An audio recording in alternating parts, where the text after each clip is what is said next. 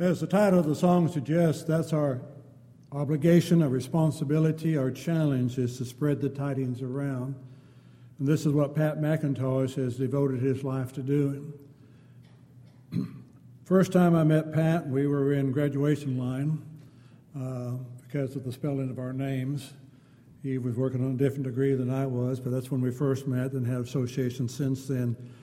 Pat's worked with Bear Valley School of Preaching. He's done work in uh, Africa, Ukraine, and other places as well, sharing that good news. He uh, works at uh, Brown Trail School of Preaching and uh, works down at Cleburne. He's been down there about 12 years. And uh, again, he has a tremendous love for the Lord, tremendous desire to share the gospel with those who stand in need. And at this time, he has a tremendous desire to challenge us to do more of what we're asked to do. At this time, Pat.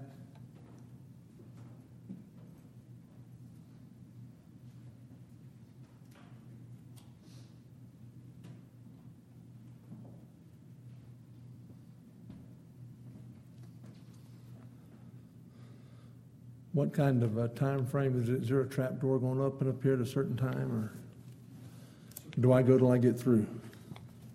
I guess I go till you throw something. I've got a confession to make, and it involves David. And that confession is that there was an occasion where David and I were taking a class together at Amridge University and there was a teacher who said something that uh, neither one of us really cared for. We didn't make a scene. We made a comment, and we both had to go to the president's office. Uh, David, I'm going to leave that mess there for you to clean up now later. Do appreciate David. I've known David for a long time. I appreciate the opportunity to come and talk about something that's dear to my heart, and that's evangelism. I do want to say something up front. I never apologize um, for what I deal with. I tell people all the time that I did not write this book. I was working for Ford Motor Company uh, back when Cheryl and I were early in our marriage, and I had some people come to the parts counter one day and were price were, were, com, were complaining about prices on some of the parts that they were having to order. And I just kindly told them one day I did not write that price book, I'm just reading it. Well, I didn't write the New Testament, but I am going to read it. And I will never apologize for what God's Word has to say. And sometimes it's uncomfortable. And sometimes that's good for us to get uncomfortable because it makes us stop and think and, and reevaluate our situation.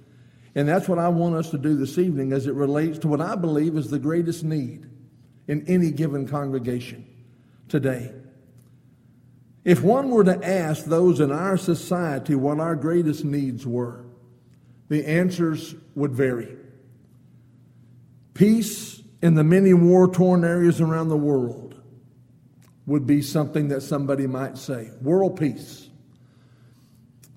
I saw a clip on Facebook here some time ago about a congregation that met in somebody's home in eastern Ukraine. And they were meeting in the basement. The area where I used to work, I can't even fly into that airport in Donetsk anymore because of the war, it's been destroyed.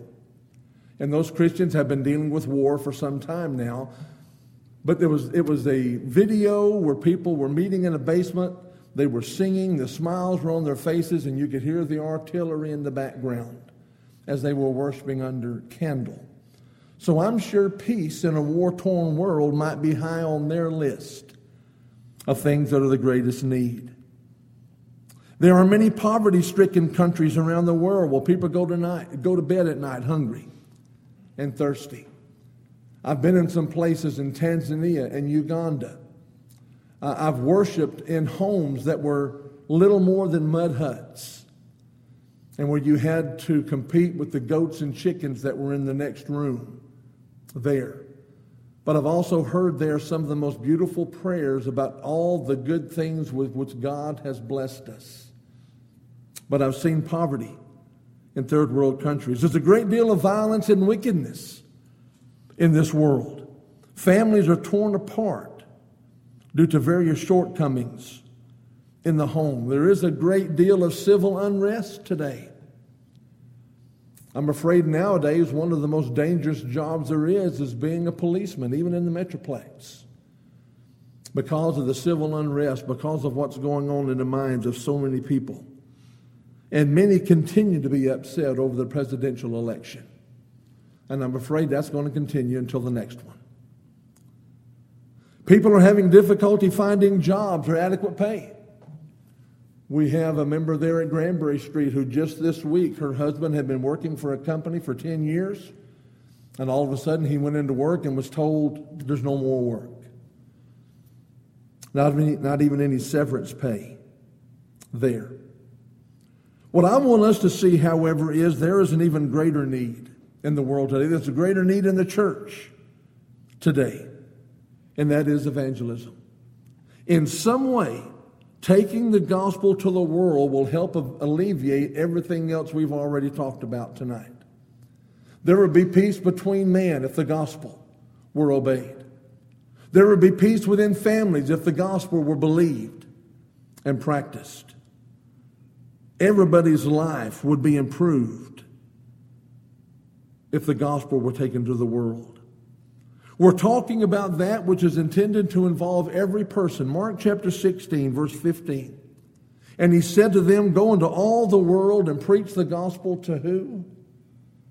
The ones we like? The countries where it's peaceful? Across the, across the drive, across the yard? No. Preach the gospel to every creature. It involves preaching the word anywhere and everywhere. So, there we're speaking tonight both of the importance of local evangelism and world evangelism. Now, I don't know much about this congregation. I know David, I've seen what's on your, on, your, on your web page. One of the things I like to do every once in a while, I just go through some web pages and see what kind of works are being supported. I'm always uh, looking to raise funds myself. But there are those who focus only on local evangelism, and there are others who focus primarily on world evangelism. We're talking about the importance of both of them here tonight. We're talking about a need that was met aggressively in the first century. How could it possibly happen that after the wording of the Great Commission, Matthew 28, Mark 16, how could it possibly happen that just 40 short years later, Paul would say to the Colossian church that the gospel had been taken to the world? How is it possible they could do that in only 40 years? Well, we understand what happened.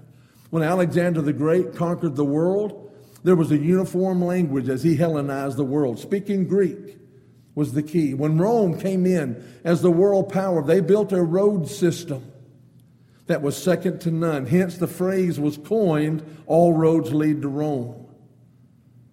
And then in Acts chapter 8, verse 4, you have a persecuted body of believers who went everywhere preaching the word as they were scattered. It was indeed aggressively met. We're going to be looking at some positive and negative things this evening as, it, uh, as, as we consider what is a, a, an active, sound congregation supposed to be doing? What are some of the identifying marks? First point tonight why is the need so great? And the very simple answer is the need is so great because of the condition of the world that we're living in. We must be alert to the fact that there are billions that are dying in the world as we speak. I was privileged to go do some mission work in India. We were looking at a place called Chennai. We had a school there. It didn't work out because of some administrative things and differences in philosophy. But as I was standing in Chennai, I was standing in one of six cities in India that has 15 million people population. 1.2 billion people in India. Try writing that number 1 billion. That's a 1 with nine zeros after it. It boggles the mind.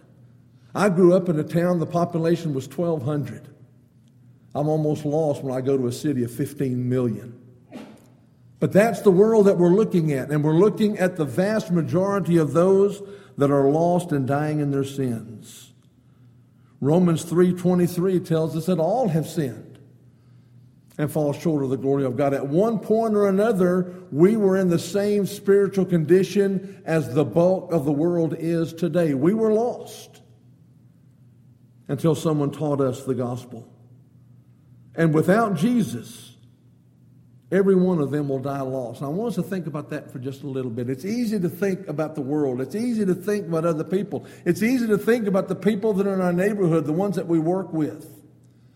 We visit with them, we talk with them, sometimes we develop relationships. But have we really grasped the reality that they're lost and dying in their sin if they're not a member of the Lord's body? John 8 24. Therefore I said to you that you will die in your sins, for if you do not believe that I am He, you will die in your sins. I know that we live in a PC world. I know that, that, that, that people ask for us to be politically correct in our speech, and sometimes I think we've gone too far with that. We don't like to call sin sin. We say that people stumble. We say that they slip up. We don't like that ugly word, sin.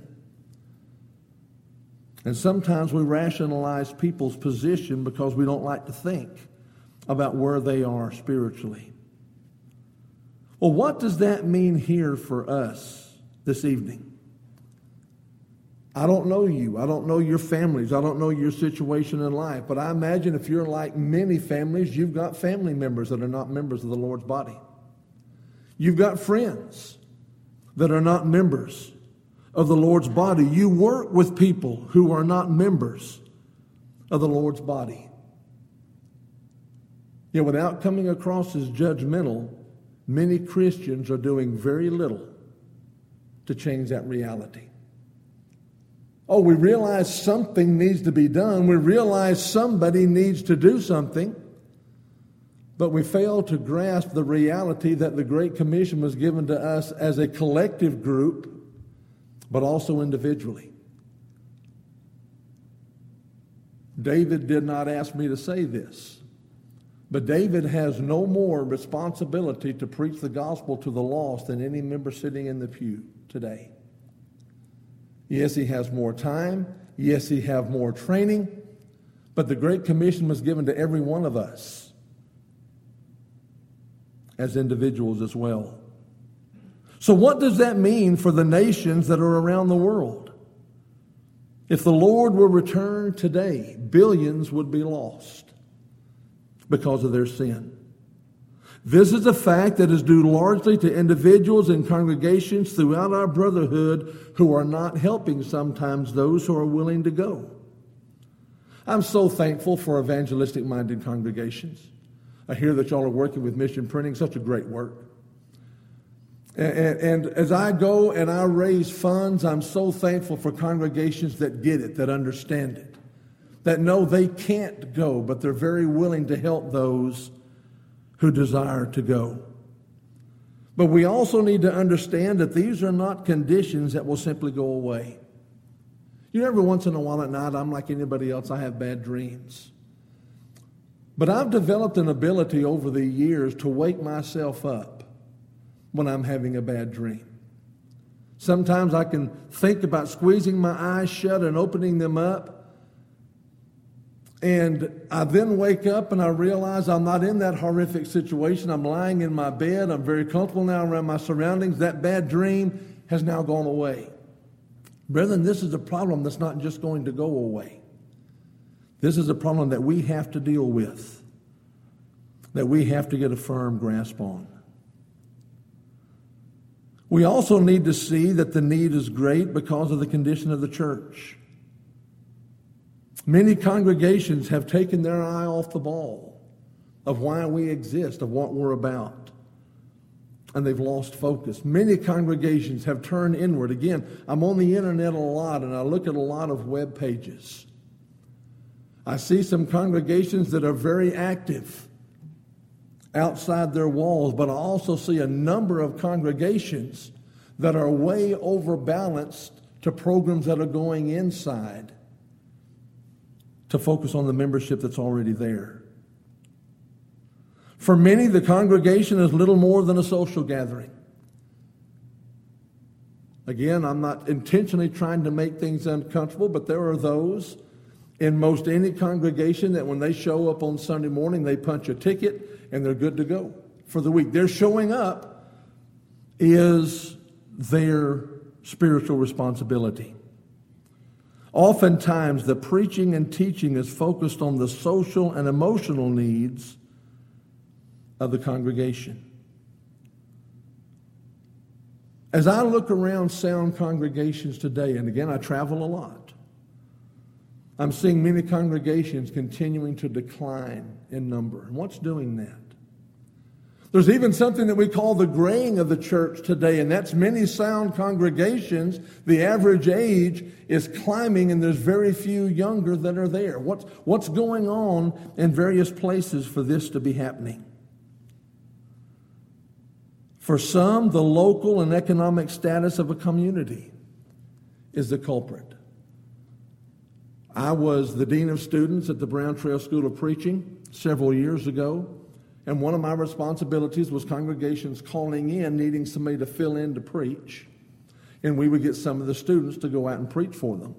Well, one Sunday morning, or one morning during the week, I was there at the building by myself. The students were all out on a campaign somewhere.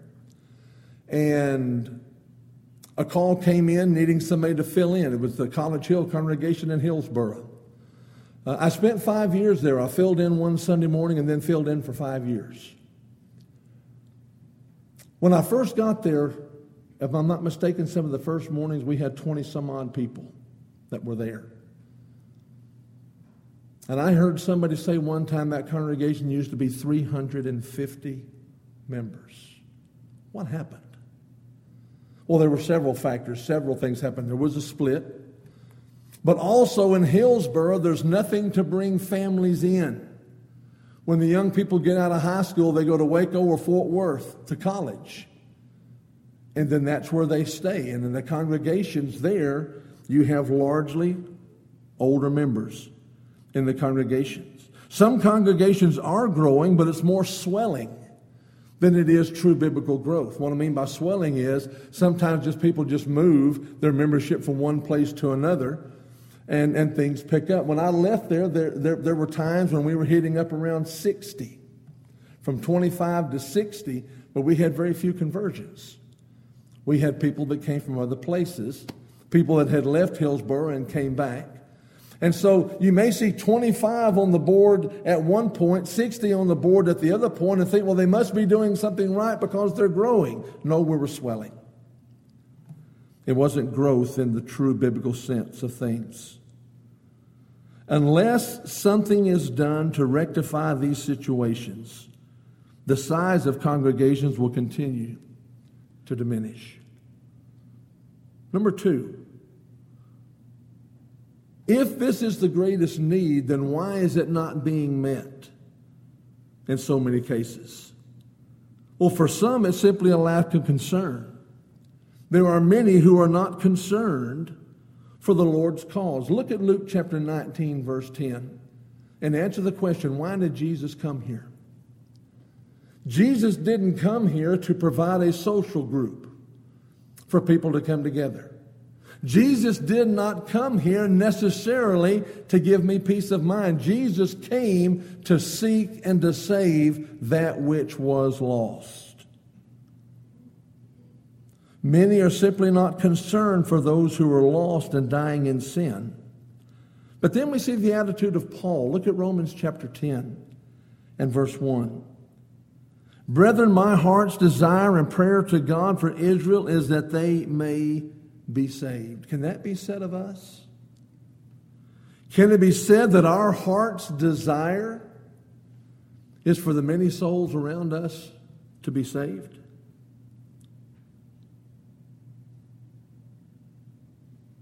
For some, it's a lack of knowledge. They simply may lack knowledge of God's will in these matters. As I said, David and I have been through school. I was privileged when I went to Brown Trail to have Bobby Bates as my personal evangelism instructor. And as far as I was concerned, Bobby was one of the best. Every waking moment was involved in evangelism. And he has now written a three study approach that I want to tell you about here in just a few minutes. Because we have a lot of resources out there for those who don't have that knowledge. Many people just simply do not understand that the Great Commission is still bound upon us today. They see it as something that was a first century phenomenon. But the Lord has never rescinded that. The church still has that responsibility of taking the gospel to the whole world. Some people don't go because they may not know what to say or what to do, and that's a reality. And that's okay. You may be in a situation right now that you don't feel that you're capable of hosting a Bible study with somebody, but you may can set one up. You may can get David or, or others involved who may be doing that, or you can learn from some of the things that are going on today. We had a missions workshop, a Bible study workshop here just a few months ago at Granbury Street. And Brother Rob Whitaker and his wife came down to teach us how to use this three lesson approach called Back to the Bible. Very simple, very straightforward, a good study. And now at Granbury Street, we're going back through each of those booklets ourselves, and we're going back, uh, uh, spending a lot more time with each one, trying to equip people with the knowledge of how to conduct a Bible study. So it may be that you may not have enough people who know what they're doing, but there's ways to deal with that, and there's ways to educate our congregations. You know, when I think about the apostles, I think about those who were aggressive in their teaching. I read about those who studied often. When I think about my hero in the New Testament, it's got to be Paul with what he dealt with. I probably relate a little bit more to Peter than I do to Paul because every once in a while I can stick my foot in my mouth and I can kind of have a knee jerk reaction like Peter did every once in a while. Remember on the Mount of Transfiguration? You know, they had been anticipating the Christ for over 400 years. Malachi, when he laid down his pen, promised that Christ was going to come, Messiah was going to come, and one like Elijah was going to prepare the way for him. And then on the Mount of Transfiguration, who do we see? We see Moses, we see Elijah, and we see Christ. And then we see old Peter stick his foot in his mouth and say, Lord, this is a great day. Let's build three monuments. what was he told? This is my son. Hear him. But he learned, and he did well. But I digress. What do we know about Andrew? Was Andrew a fiery speaker? Was Andrew a great evangelist? If he was, the Bible doesn't tell us. Andrew's mentioned for one thing. What did he do? He brought somebody to see Christ. Can't we do that? We sit across our fences. We have neighbors at barbecues. We work beside people, and we can often talk about the things that we love.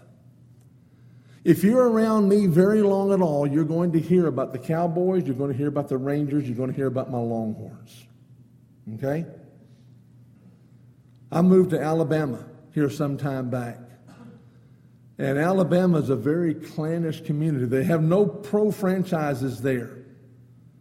And so when I was hired that night, they say, okay, now that you're moving to Alabama, you have to choose is it going to be Bama or is it going to be Auburn? And I didn't have enough sense but to raise my fingers and say, I'm sorry, guys, it's going to be Hook'em. But what I'm saying is, you may have a love. You may love to fish. You may love uh, art that you're doing, crafts. You may love your garden. And we don't need much of an excuse to tell people about those things, do we? Why can't we tell them about the church in the same fashion? Or simply invite them to come? For some, it involves a lack of courage. Confession time. again, I don't like door knocking. We're doing it at Granbury Street, and I'm taking care of the administrative portion of that. But I don't deal with rejection well. And oftentimes when we hit that door, the people think, oh no, the Jehovah's Witnesses or the Mormons are at it again. And people often are antagonistic when we show up at the door. And again, I don't like that kind of confrontation. And some people don't want to go because they just don't have the courage to deal with that. There's a fear of being rejected or ridiculed by friends and strangers alike. Yet there is no need to have such a fear because that fear can be overcome. People are not rejecting us. We need to understand that they're rejecting Christ. I think I read about a couple of Old Testament characters that came to that reality. You know, when those apostles, the vast majority of them died as martyrs, it wasn't personal. It wasn't because people didn't like them per se, it's because what they were preaching and who they were representing. If we find ourselves in such a situation, we should consider ourselves blessed because of the company that we keep. Can you imagine apostles who were beaten, were stoned, Anytime you get down just a little bit, turn to 2 Corinthians and read that checklist of what Paul had to deal with, and then I think we'll acknowledge that maybe things aren't so bad for us after all. Can you imagine apostles being released from prison or being persecuted and doing it joyfully because they were counted worthy of being persecuted? But you know, there's also another good point here. If you can't go, say you don't know. I'm inviting people to go overseas all the time. I'm, I'm, I'm, the coordinator of our work in Western Ukraine now. I'm very excited about that new work. There's four congregations in Western Ukraine, and we're starting from the floor up on that work there. We already have one family that's taking our classes that is going about 30 miles away to plant a new congregation. We're going to be very excited to see five congregations of the Lord's church soon. But isn't that how growth begins? You tell people, they tell people, they tell people. Sounds an awful lot like 2 Timothy 2 2 to me. But maybe you can't go with me. Well, you can help me go. Uh, I'm going to be in David's ear for some time now. I need a teacher to go to Ukraine and teach some classes with me. Uh, you might not be able to go teach those classes, but you can help David go and do some things like that. David has a master's degree, and sound men with a master's degree, brethren, can be as rare as hen's teeth sometimes. But I'm going to be asking because I have a need. All we need is time and money. Are we willing, though, to overcome our fears to help those who are lost. Why isn't this need being met? For some, it's because it's just a lack of faith. Some just don't believe that God's Word has the capability to turn things around in our society today. Some people don't believe the truth regarding the status of the world. Romans 3:23, all have sinned and fall short of the glory. Some don't believe the truth regarding the horrible consequences of sin, death. Separation from God is the horrible consequences. But also, there are those who manifest a lack of faith in God's ability.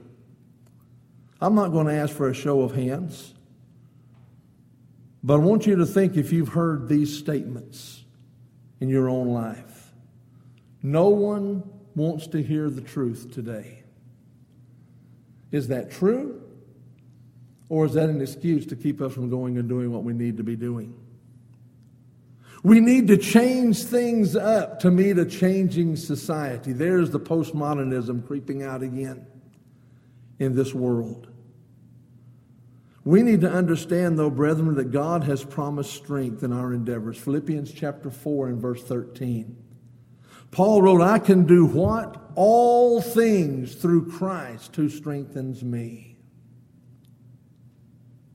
God even provides the courage that we need. Look to 2 Timothy chapter 1, verses 7 and 8. For God has not given us a spirit of fear, but of power and of love and of a sound mind. Therefore, do not be ashamed of the testimony of our Lord, nor of me, his prisoner, but share with me in the sufferings for the gospel according to the power of God who has saved us and called us with a holy calling. Part of our problem today is focusing on our own limitations. I'm studying now, preparing for a class I'm going to be preaching next quarter at Brown Trail on Exodus. And remember Moses when he was confronted by God and told what his mission was going to be? Moses started out with a string of excuses. I can't go, I can't speak, I can't do this, I can't do that. And every time he gave another excuse, God provided the means. You can't speak, here's Aaron, use him. Uh, here's a staff, you're going to be able to do miraculous things, do that. We can overcome those fears. But the problem is sometimes we're looking here and we're looking here and we're not looking there for the strength that we have, or here for the strength that we need. But also for some, it's a lack of focus. There are so many things vying for our attention today.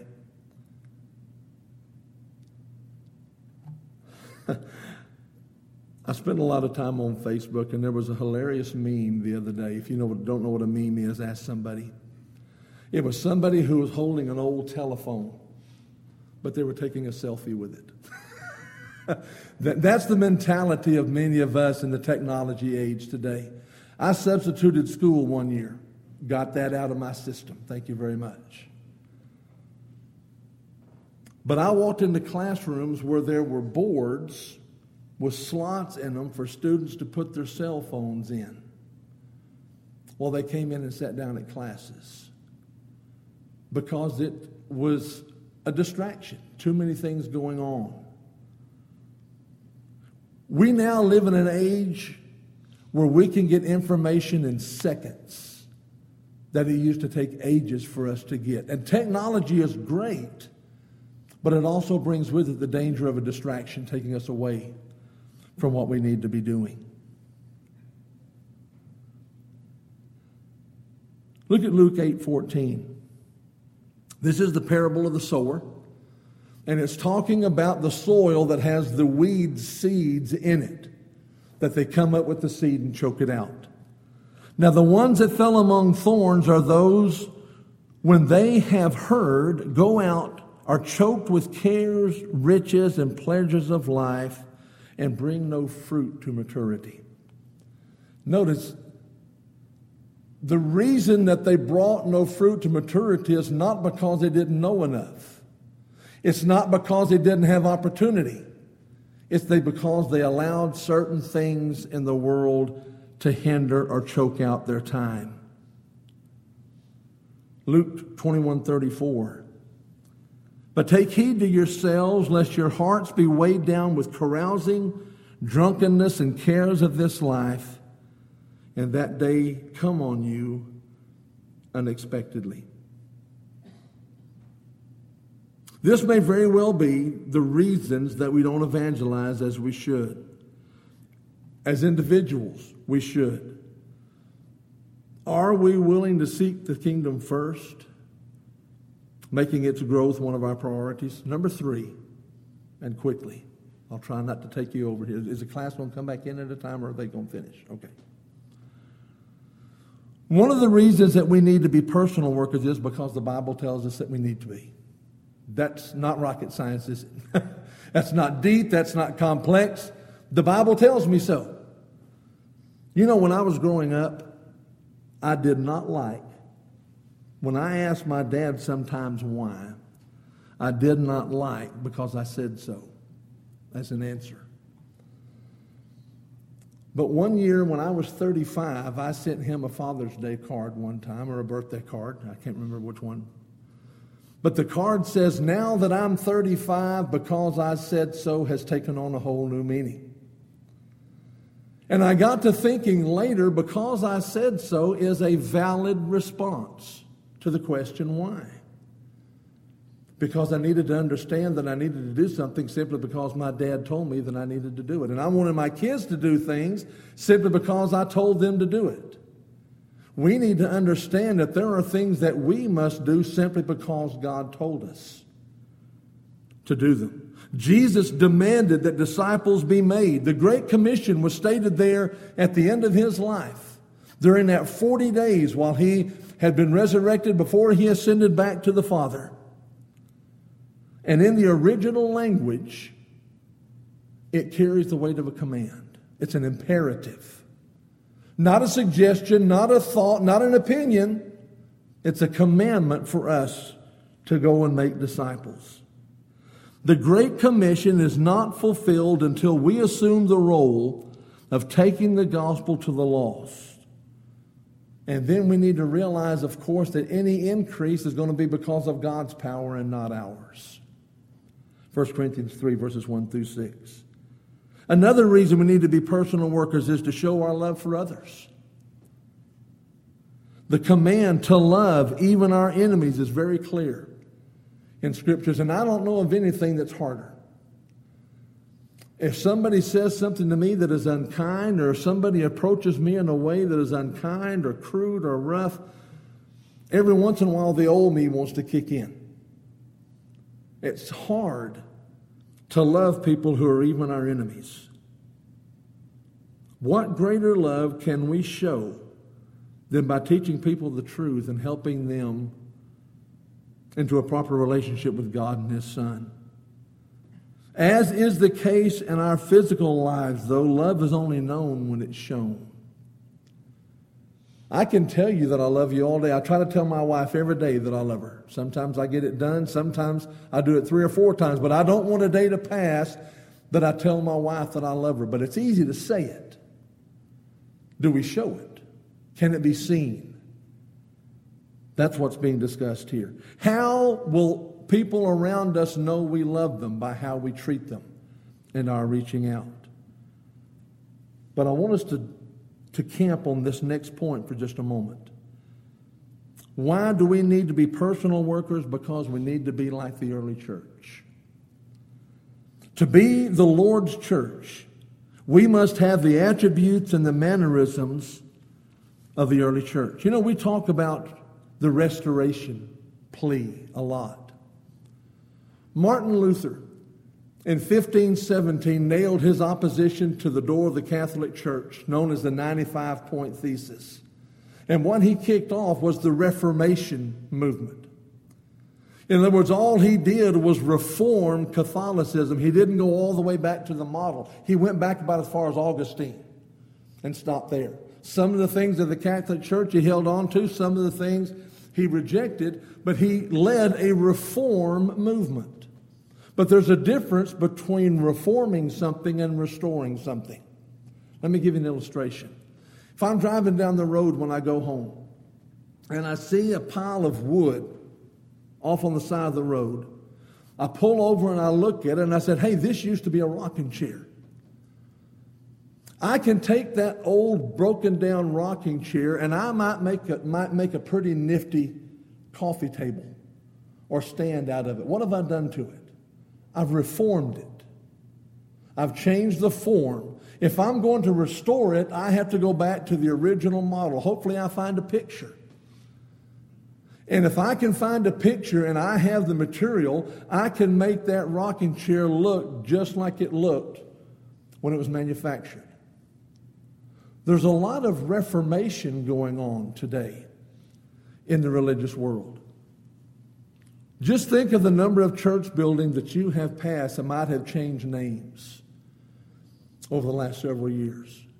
I used to, I still work with David Henry. This was when we were working with Bear Valley. He used to live over near Rusino there in Fort Worth, and I can remember passing the Harvest Baptist Church there. And I knew it was the Harvest Baptist Church because they had a sign that would cover that back wall. Well, a couple of years later, it finally got my attention. That sign had changed. And it said Harvest Church. And then in the bottom corner, it said a non denominational body. And I got to thinking, why the change of the name? Something had happened there. They'd reformed something there. But I knew that it had not been restored because I could look at their web page and I could see that they had praise teams. They used uh, instruments of worship. They taught a plan of salvation. That was not what the New Testament teaches. They may have reformed that group, but they didn't restore it. Now, we talk about this being the restored church, and we should. We should be organized according to the biblical model. And according to your web page, you are. You've got elders, you've got deacons. You talk about the requirements that are there. We talk about our worship. We try to make our worship as close to first century worship as we can, don't we? They didn't use the instrument. They took the Lord's Supper the first day of every week, according to Acts chapter 20 and verse 7. We see God's plan of salvation, the five points that we often read about. That's displayed very vividly on your web page, and I love to see that. But, brethren, please allow me to be blunt. We will not have restored the first century church until we likewise restore the evangelism of the first century church.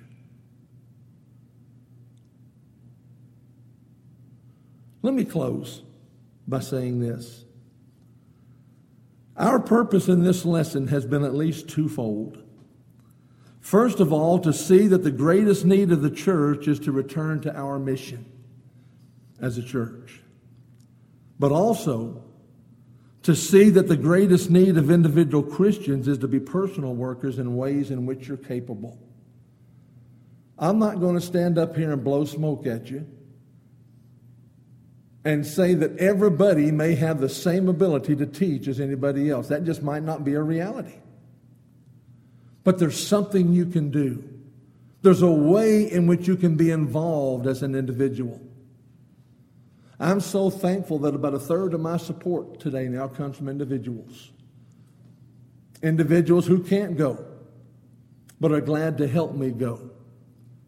And do you realize they are being world evangelists as well when they send others? Do you remember the number of times that Paul commended the church at Philippi for their help of him? When nobody else would help, he could count on the church at Philippi and they were involved in that work. Sadly, the apathy and rate of decline in many congregations is real. For some, there has been a lack of concern, a lack of knowledge, a lack of courage, a lack of faith, or a lack of focus. This lack has hindered the most important work of the church. Well, what can we do? Do you realize that just asking the question, what can we do, is a great question, a great place to start? In Acts chapter 2 on Pentecost Day, as Peter delivered that great sermon, and he convicted those people of having crucified Jesus Christ, do you remember their response in the next verse? Men and brethren, what shall we do? Great question. How can I resolve that? Peter told them how to resolve that. Repent, let everyone be baptized in the name of Jesus Christ for the remission of your sins. And 3,000 acknowledged in an obedient response of faith on that day. The asking of the question is good. Just asking that question shows concern, and that's a great place to start. But to this concern, we have to add knowledge. We need to know what we need to do. We have to learn. If we don't know, then let's learn. But to that knowledge, we must also add courage. And I'm also going to challenge us to add prayer. May we be those who realize this great need, who fill this great need as we have opportunity. We don't know the hearts or the minds of anyone here this evening. If you're not a member of the Lord's body, we plead with you to come to Him on his terms before it's too late, hearing his word, believing it, repenting of your past sins, turning from that which is wrong to that which is right, orally confessing your belief that Christ is Lord, and then putting him on into baptism. They're coming into contact with his blood. They're having our sins washed away. It may be here that you're visiting and you don't really know yet enough what you need to know. I would guarantee you there's somebody here that would be glad to study with you. And let you know more fully. Just ask. But as I look out across a congregation such as this, I see a group of people that many have been Christians, and some may have been Christians longer than I've been alive. But you know, Satan is a gifted salesman. I've worked for several Ford dealerships, and I've seen some salesmen. We had a guy in Dublin, Texas, who had a lot of pickups on the lot and very few of the small cars. We lived in a farming community. And I've seen people show up wanting to buy a little Ford Tempo and drove off in a Ford F 250 pickup because we had a bunch of them. That salesman was good. Satan's a good salesman. He can make sin look awfully appealing. And we want to fight it, and we try to fight it, and sometimes we do great, but every once in a while we struggle and we cave in and we commit those sins. Isaiah 59, verses 1 and 2 tells us that those sins separate us from God. You know, I am so glad that the blood of Christ does not just cleanse on one occasion, that it continually cleanses as we turn from what's wrong to what's right. And it may be here that you brought a burden here with you this evening. There's something going on in your life that is not right. If that's the case, you can leave that here tonight. They'd be glad to pray with you and for you as we stand and as we sing.